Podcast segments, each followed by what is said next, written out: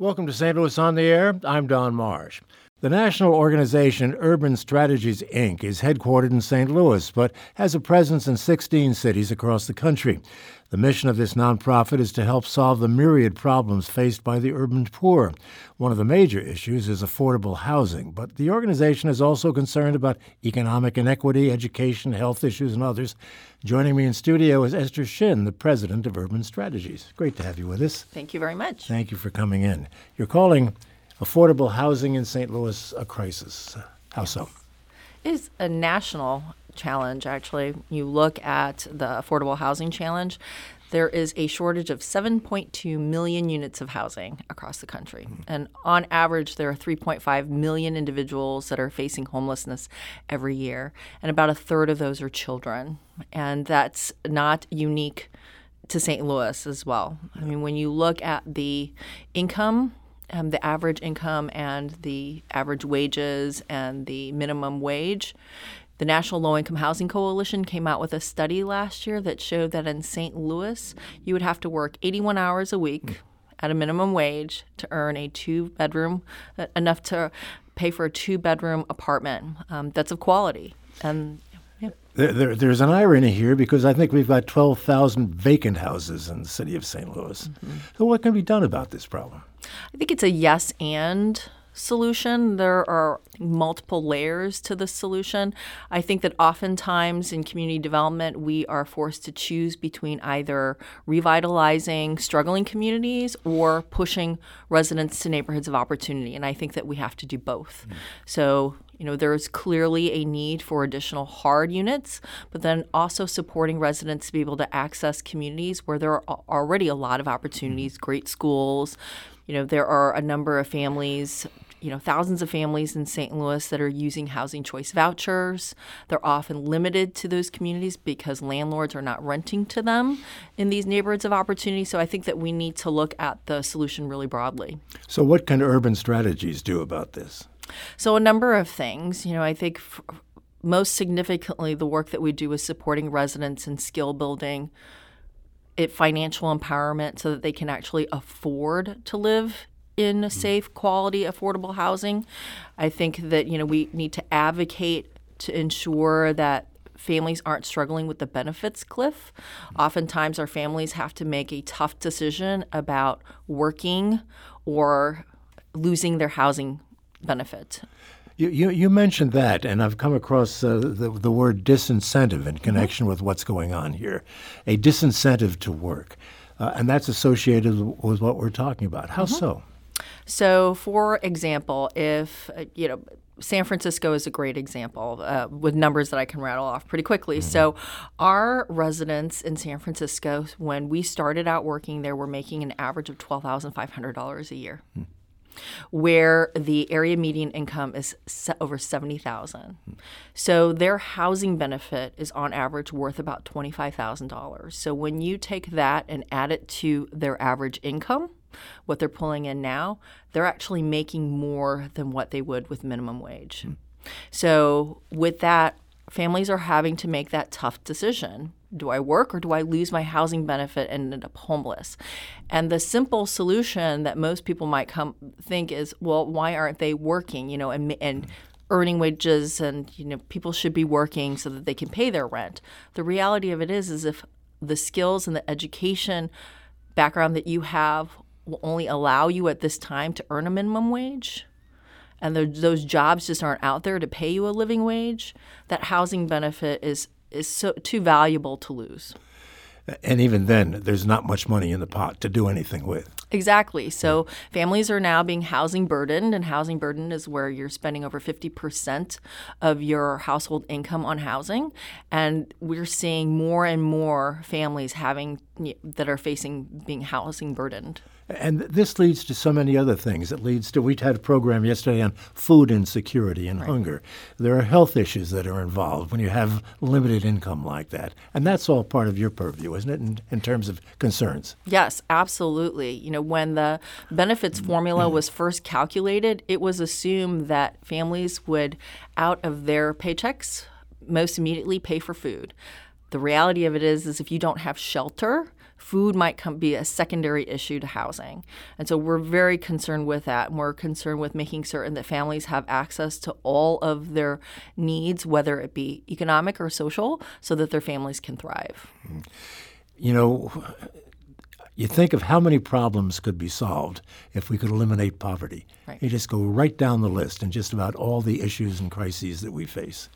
Absolutely. There's a lot of grant money that's been floating around, if I can put it that way, over the last couple of years, and you've been involved in some of that. How is that money? Where is it coming from, and how is it being used? Multiple places. So the projects that Urban Strategies were involved with, Choice Neighborhoods, that is a program out of the U.S. Department of Housing and Urban Development. It's a comprehensive program that's looking at people, so all the human capital needs, whether it be economic mobility, financial empowerment, physical, mental health. And then there's the housing component, which is the bricks and sticks. And then the third is neighborhood, which encompasses all the things that would cause you or I to choose a neighborhood and where we choose to live. So those are schools, that's green space, that's access to fresh produce, and that is being funded by HUD. Are you confident that the dollars from the federal government will continue? I mean, there are some problems at the national level in terms of distribution of dollars. Yes, the government shutdown definitely impacted our families, and it was kind of scary for about a month there. I think, it'll be interesting to see what this new Congress does, with the new diversity that's in office. What we've seen on the housing side, although from the feds and HUD, is we've not seen a significant cutback. I wouldn't say there could always be more growth, but at least on the housing side, we've not seen significant shrinkages, which is hugely beneficial. Vis-a-vis your relationship with HUD, I mean, I have to look at the way that is being run right now. I think we still have a neurosurgeon in charge of that, in charge of that office. What about concerns or optimism or lack of it you might have about this continuing to function the way that's helpful to you? Sure. What we are grateful for are the federal employees, the long-term federal employees that have been working there through many administrations and know the ins and outs of community transformation. Those are the individuals that we have really relied on to get the work done. These are our grants officers. These are, some of the sort of middle management staff that have really helped us push local agenda forward. How does St. Louis stack up compared to the other cities that Urban Strategies is involved with? So it's really different. Each community is very different, but they all struggle with some of the same things around economic mobility. All of our parents, no matter whether it be New Orleans or San Francisco or St. Louis, all of our parents really want quality education for their children. They want to go to work. Even when work is a disincentive, it's because of the choice, but they want to go to work. So many of our neighborhoods are struggling with similar things.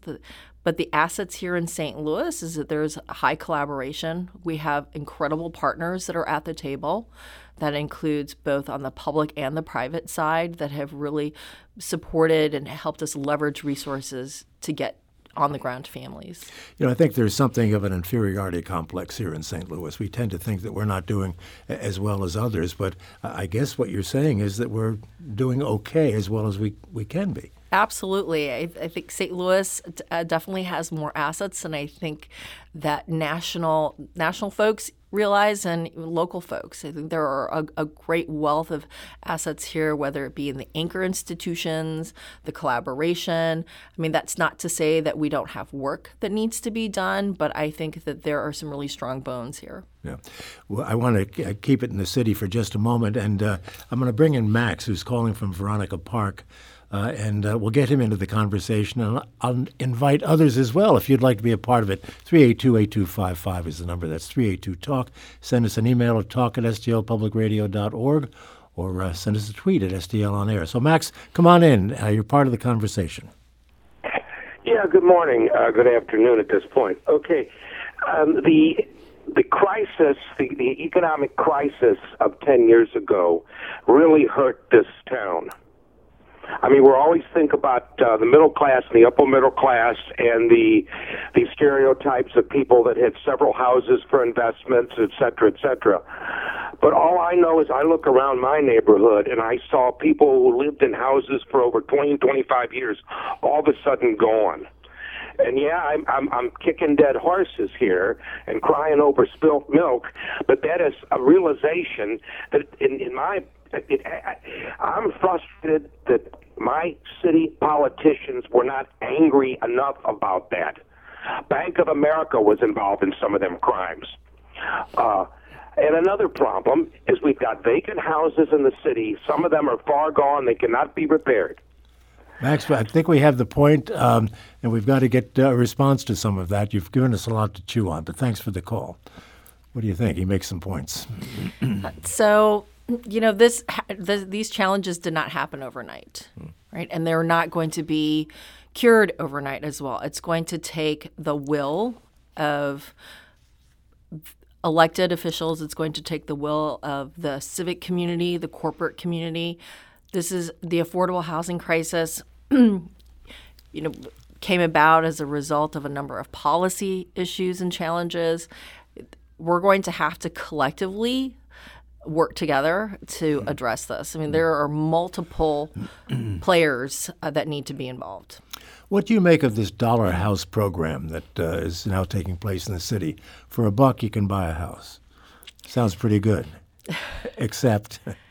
So, on the surface, I think that, that seems like an easy solution to addressing vacant housing issues. You know, vacant land or property that's sitting there dilapidated it causes more of a problem.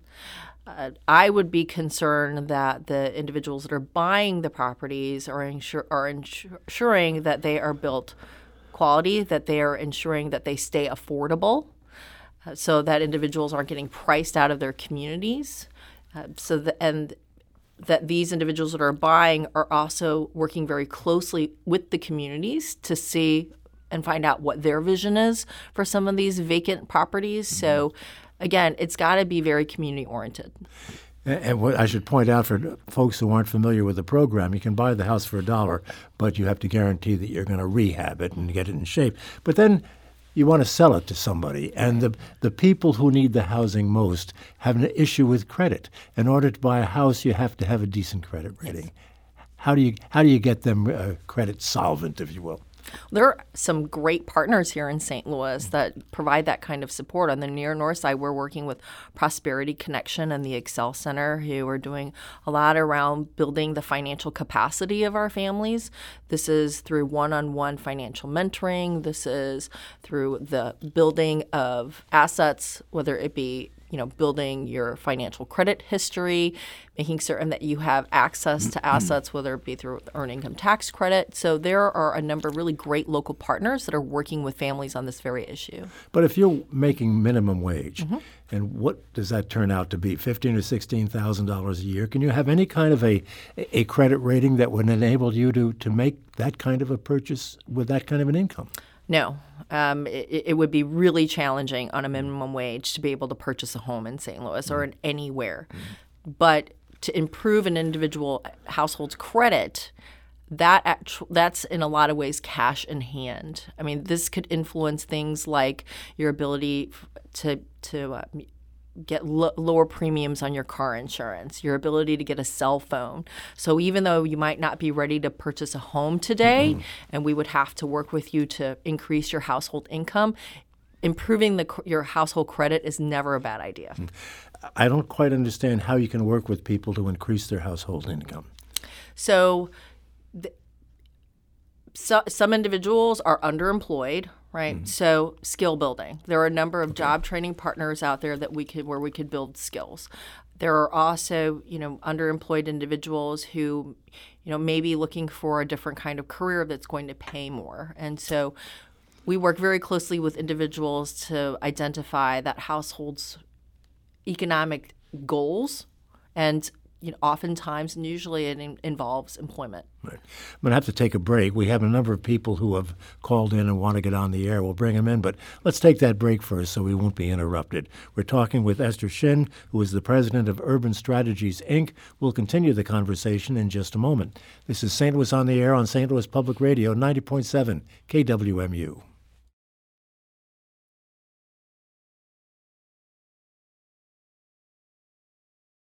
Now back to our conversation with Esther Shin. Let's go right to the phones. A number of people want to talk to you, Esther, so let's let them have at you.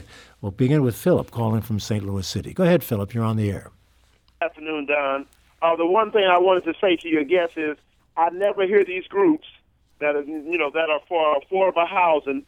I never hear them talk about building smaller housing. I mean, really small housing. We have a lot of talk today about the tiny house movement. And I think if you want to build affordable housing, you should go that route. And, because I don't want taxpayers paying for other people's housing. So that's people that are on public assistance. Let them stay in really tiny houses or build tiny houses for them. And if they want bigger housing, let them save up and then go to buy the house that they want. But until then, I think tiny, perhaps modular houses are the way to go, and they can expand them, add another unit or something like that, just like you would add an addition onto your house. Philip, we have the idea. Thanks for the call. Go small, Esther. So I think that's a fascinating idea that many cities are exploring. I would say to Philip that this whole perception of, this public assistance going to families that aren't working, that's a misconception. Over 60% of our families work. Mm. And so it's just that they're struggling, right? And then many of the remaining 40% are individuals that are elderly, that have, mental health issues, developmental issues that are making it really hard for them to work full time. So the reality of it is the majority of the families that are living in assisted housing are working. Where did this perception come from, I wonder, that poor people don't want to work? So I think it's one that has been around for decades. I think that there was an intentional movement to put a face to welfare, and that this perception that the welfare mom exists, it's an unemployed woman with multiple children and not taking care of them. The reality of it is that households are shrinking across the board, and that includes families that are struggling. Like I said, 60% of our families are working, so we're talking about the working poor at this point. I think back to Ronald Reagan and the welfare queen comments that he made. I think that's exactly what you're talking about, isn't it? Yes. Okay, back to the phones. Ron is joining us from Ferguson. Ron, thanks for waiting. You're on the air. Hey, I just wanted to put a couple public policy comments. As a landlord and a person who started out right out of college developing a house that I got from HUD, it set me on a good path. So my thing is that, number one, you need home training for these low-income people to actually be able to maintain the house once they get it. We need to teach them how to renovate their own house. You can almost cut the cost by 50% if they can do most of the work themselves. It'll probably take them less than a year to do a home, and they will be set for life. And then we must get young people in careers while they're in high school and middle school. There's a shortage of tradespeople. There's a shortage of programmers. There's a shortage of machine operators, nurses, police, EMTs, mechanics, and you can go on. These jobs are going unfilled, and they pay, anywhere from $20 to $40 an hour. So we should be training people at a young age so they'll be able to afford their own housing. Ron, thank you for the call. That fits right in with your job skills platform, doesn't it? Absolutely. I would agree with everything that was just stated. Purchasing a home is not for everyone, and there are a lot of steps to be able to purchase a home, not just being able to have the cash in hand, being able to support the cost for repairs, being able to keep up with a home. There's a lot of maintenance. As a homeowner myself, I wonder if I want to stay a homeowner, given all of the things that could, disastrous things that could potentially happen as being a homeowner. So again, there are multiple organizations in St. Louis that are supporting residents and getting this kind of training. And then to the second point about young people and careers, absolutely. in addressing these issues, whether it be affordable housing or getting more income into the home, there are multiple levels, right? There are the individuals that, you know, maybe didn't graduate. We have to help them on a path that gets some income into the home. When we talk about young people, the ages of the youth opportunity age, you know, 18 to 24, and even slightly younger, preparing them for the world of work or for preparing them for post-secondary education. I think there are multiple levels here. And, you know, this is when we talk about young people and careers, this is where we really need the support of the business community in terms of mentoring and helping us prepare these young people for these open positions. Where are we in relation to trade schools and vocational training in our schools? To be, you'd go to a high school and you could take a vocational training course. I don't think they're out there anymore. Yes, we're definitely seeing a shrinkage in those kinds of programs. But there are, again, great programs here in St. Louis when you look at places like Rankin that are providing that kind of training, providing that kind of expertise to young adults and adults that are interested in that field of work. Yeah. In your job skills training, what exactly do you do, and how do you do that? So we don't actually do the jobs training. We partner with. So we are responsible for finding out what existing skills are in the community, what are the wishes and desires, what are the career goals, and then looking to a city's industry, where are those industries that are hiring today, and then how do we get our residents connected to those job training partners that are providing those kinds of skills. And what kinds of skills do you finding here in St. Louis that, as you study it? The big industries right now are health, right? We've got some amazing health institutions here, so obviously in health. And so then there are entry points, but then how do we move residents from entry points and keep moving them up within those health institutions? So, you know, that's a really big one. And then there is construction, but that's very seasonal, and that's sensitive around, you know, union challenges, but construction is another big field where, you know, residents are very interested because it pays well. Yeah. How do you find the people who need to take advantage of these services, or do they find you? Both. Uh-huh. You know, we do outreach. We do an extensive amount of outreach, and people also find us. And what we have found is that just because what we have to dig and we have to be really creative, because the reality of it is that we might throw a job fair and a handful of people show up. The job fair might not be the solution. So what is the next potential solution, right? So outreach is extensive. It has to be creative, and it doesn't end with just one activity or idea. We have another caller. Let's bring James from St. Louis into the conversation. James, thanks for your patience. You're on the air. Yeah. Good afternoon, Don and Esther, and thank you for the informative program. I represent a company, Clean Energy Design, that's working in North City, and we work in renewable energy and green infrastructure and do some jobs training. So I concur with the previous caller in the sense that the construction trade's going wanting, and life skills necessary to fill those trades, I think, is the first and foremost step there, which I'm sure Esther's fully aware of. But my question is, with the current activity and political activity in the State House and nationally, we have obviously a data-driven crisis for unaffordable housing right now. And all the talk that I hear out of our state Congress is cutting things like affordable tax credits so that we're able to try to ameliorate the problem versus making it worse. And I wanted to know what Esther's view on reaching across the aisle and getting bipartisan agreement that there actually a problem exists to solve and moving forward. So traditionally, housing has been very much a bipartisan issue. I think that on both sides of the aisle, most people can agree shelter is a critical, if not the most basic need.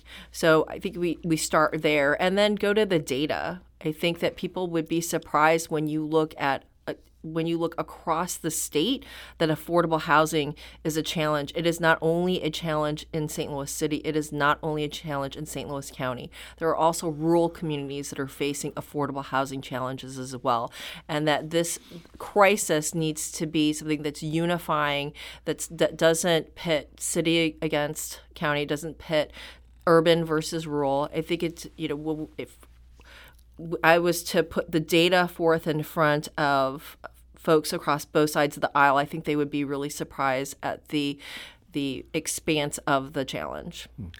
How we only have about a minute left, but how far is your reach? I mean, I know you're in 16 states, but there are people listening from the Metro East, for instance, who have the same kinds of issues that we're talking about in the city of St. Louis. Absolutely. We just received a Choice Neighborhoods planning grant in partnership with the East St. Louis Housing Authority to look at Samuel Gompers and the surrounding community.